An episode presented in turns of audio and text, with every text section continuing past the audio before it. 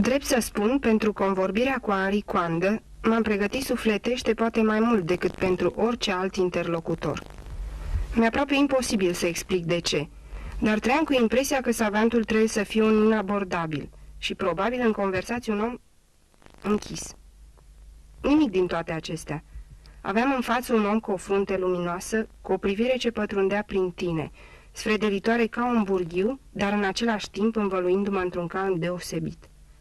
Discuția a început simplu, într-o zi de octombrie, în casa sa din strada Ana Ipătescu. Permiteți-mi să vă propun pentru început o scurtă întoarcere în timp, mai precis în anul 1910, an în care pentru prima dată în istoria mondială a aviației s-a ridicat de la sol primul avion cu reacție. Era avionul proiectat și pilotat de dumneavoastră. Considerați anul 1910 ca un an de răscruce al vieții dumneavoastră?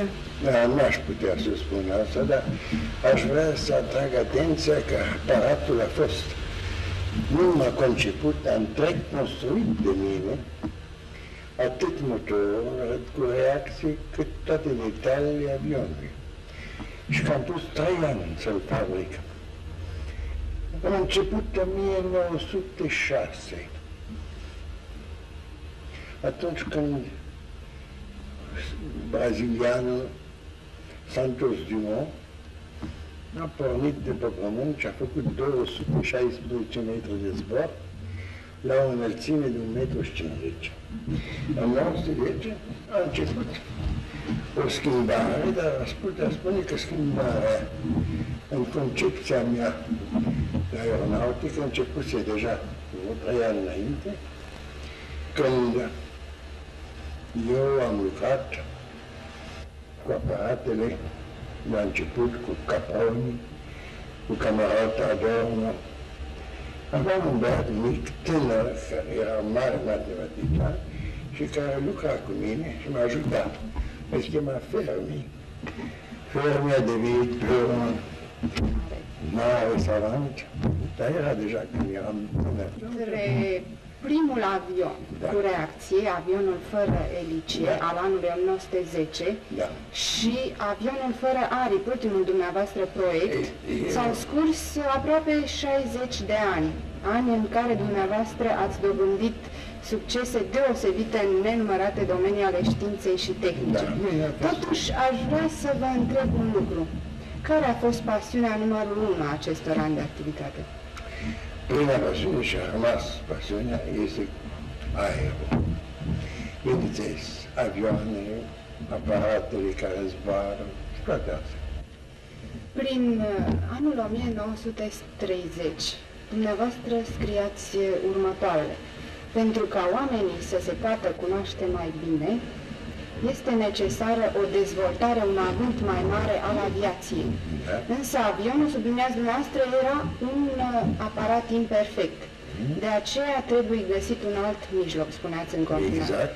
La ce vă refereați? La ce alt? La ideea mea că da, vezi, tot ce este mecanic, eu, prima bază a cunoștințelor mele a fost să fiu inginer mecanic. De aceea mi este, am o oare de mecanică, pentru că sunt elemente care pot să spargă dintr-un moment într-altul. Și nu văd de ce să leg viața unuia de o piesă care poate să spargă. Și m-am gândit atunci că am să caut să fac un aparat care să poată să zboare, să se deplaseze fără piesă mecanică în mișcare. Și de atunci lucrez la așa zise farfurii zburătoare. Aerodina lenticulară. Da, aerodinamic, aerodinama lenticulară. O considerați avionul viitorului da, cumva? A, da, cum nu. Sunt convins că curând o să fie gata și eu lucrez la el, dar mai am 5, 6, 7 ani. Vezi că la vârsta mea, anul nu mai contează. Când eram mai mic și aveam o vârstă de 5 ani, mi se spunea un an, era ceva fantastic. Un an, a cincea parte a vieții mele. Astăzi, când mi se spune un an, este un număr mai mic. Nimic, am 80 aparte, încheiți 84 vieții mele. Ce previziune aveți în ceea ce privește viitorul aviației? Trebuie să schimbăm. O să, primul lucru este să înlocuim helicopterele. Zgomul, puțină eficacitate, prețul. Cred că o să ajungem să facem aparate ca să zboare, nu la mare înălțime, dar ușoare și să propage aviația, fie un soi de mod de deplasare care trebuie să fie mai ieftin ca orice și să poți să aterisezi un acoperiș. Numai astăzi acoperișul care tendința arhitecturală îți dă acoperișul unit și drept, astăzi e plin de niște arbori, copaci de televiziune. Și asta ne strică tot sistemul la care ne gândeam să aterisăm. Spuneți-mi, vă rog, ce descoperire a secolului nostru v-a impresionat cel mai mult? La zero, la zero. La zero este pentru mine una din invențiile cele mai extraordinare. Uh, nu merge foarte departe astăzi, dar este viitorul transporturilor și, în general, cred că la zero este adevăratul viitor în uh, o mulțime de științe. Cu ce sentiment ați uh, primit la 16 iulie anunțul de la Houston a numărătoare inverse care anunța clipa zero a lansării navei spațiale Apollo 11? Apollo 11, da, Apollo Ce 11. sentimente ați încercat în acel moment?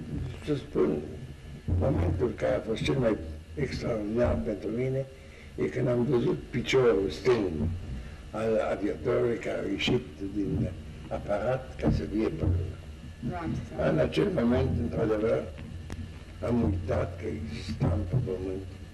Totuși considerați că omul are vocația de a deveni o ființă extraterestră? De ce? Nu, deloc. El va cunoaște tot ce se petrece în jur, dar nu cred să existe. Într altă parte, cel puțin în galaxia noastră, afară parte din Jupiter, dar viața cum o concepem noi, nu o văd nicăieri.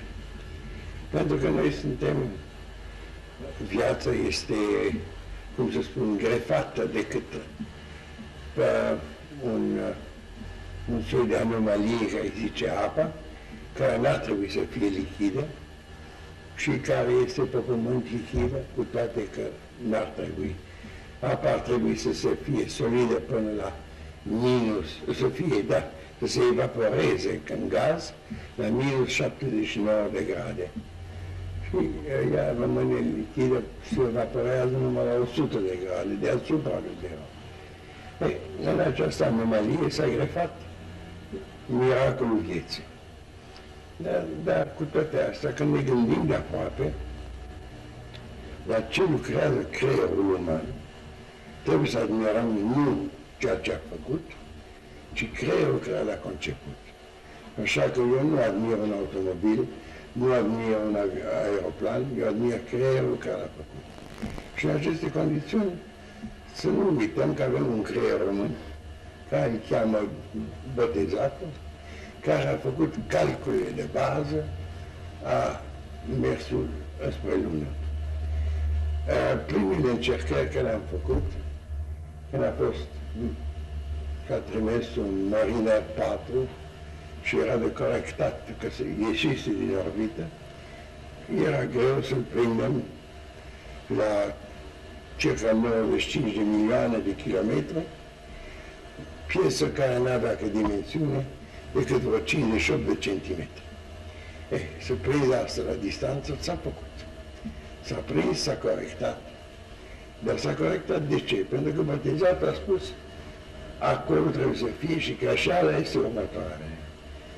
Era în contra legilor care le cunoaștem, dar legile care le cunoaștem sunt funcțiuni de pământ, ea nu de spațiu. De botezat, care a fost cu mine în școală, Ce savant român? savant, să bineînțeles, savant român, și e savant în toate direcțiunile, dar mai ales matematician. El este primul om care a făcut un helicopter. Este primul helicopter al lumii. Pe ce planetă credeți că va coborâ în continuare omul în viitorul cel mai apropiat? Marte, probabil. Marte și poate, poate chiar pe Jupiter. O altă întrebare. Spuneți-mi, ca om de știință, credeți în artă? Aveți încredere în artă? Bineînțeles că știința sau arta e la fel, este un poet. Omul care concepe lucruri abstracte și le face practice și le arată oamenilor, sunt poet. Că ești poet prin pictură sau prin sculptură sau prin uh, altul, mijloc muzică, ești la fel. Iubiți poezia? Foarte mult. Ce autor preferați? No, eu am trăit în autorii vechi, cu deja Eminescu și ăștia, Coșbuc și... Bineînțeles, în Franța mă ajuns cu Argon, cu alții care sunt actuali. În uh, preajma Galatei, la ea se află sculptura dumneavoastră. Sculptura a fost tot o pasiune? A fost totdeauna pasiunea mea și continuă. Uh, Lucrez câteodată în fildeș și în bronz, îmi place. Dar să o fac ca un fel de distracție și când vrei să ies puțin din mediul în care mă găsesc învionat.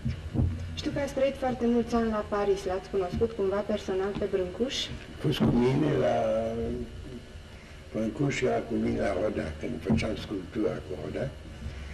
Atunci Brâncuș, care era o personalitate extraordinară, care Roda, care era un, un individ personal și un soi de dictator. Noi eram toți disciplii lui, dar Băncuș nu. Și Băncuș era o personalitate.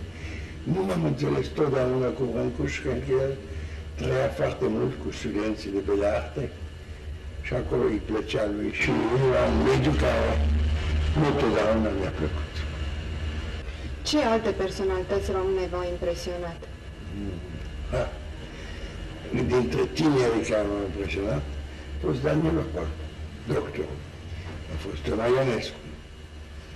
Este oamenii care au trăit. Dintre oamenii de cultură? De cultură, de știință, de, de umanitate. Adică mulți am cunoscut, bineînțeles. Am fost foarte prieten și legat cu Iorga și toată familia lui. Dar am căutat să nu mă, să nu mă ocup de oamenii care studiau ce s-a făcut. Și erau mai umani. Și ăsta era Danilov, doctor, ca Toma Ionescu, că au făcut lucruri extraordinare. Babeș, când vii în Paris și vezi sala Babeș, sala Danilov, e o plăcere să-ți dai seama. Da? Spuneți-mi, vă rog, ce preocupări actuale aveți, științifice? Mm, mm, da, și ce științifice. proiecte? Proiecte nu. Nu voi să fac proiecte decât lucruri care se pot, pot realiza peste 20-30 de ani, când sper că să nu mai fiu aici. Vreți cumva să transmiteți câteva cuvinte telespectatorilor români? Ce să le spun?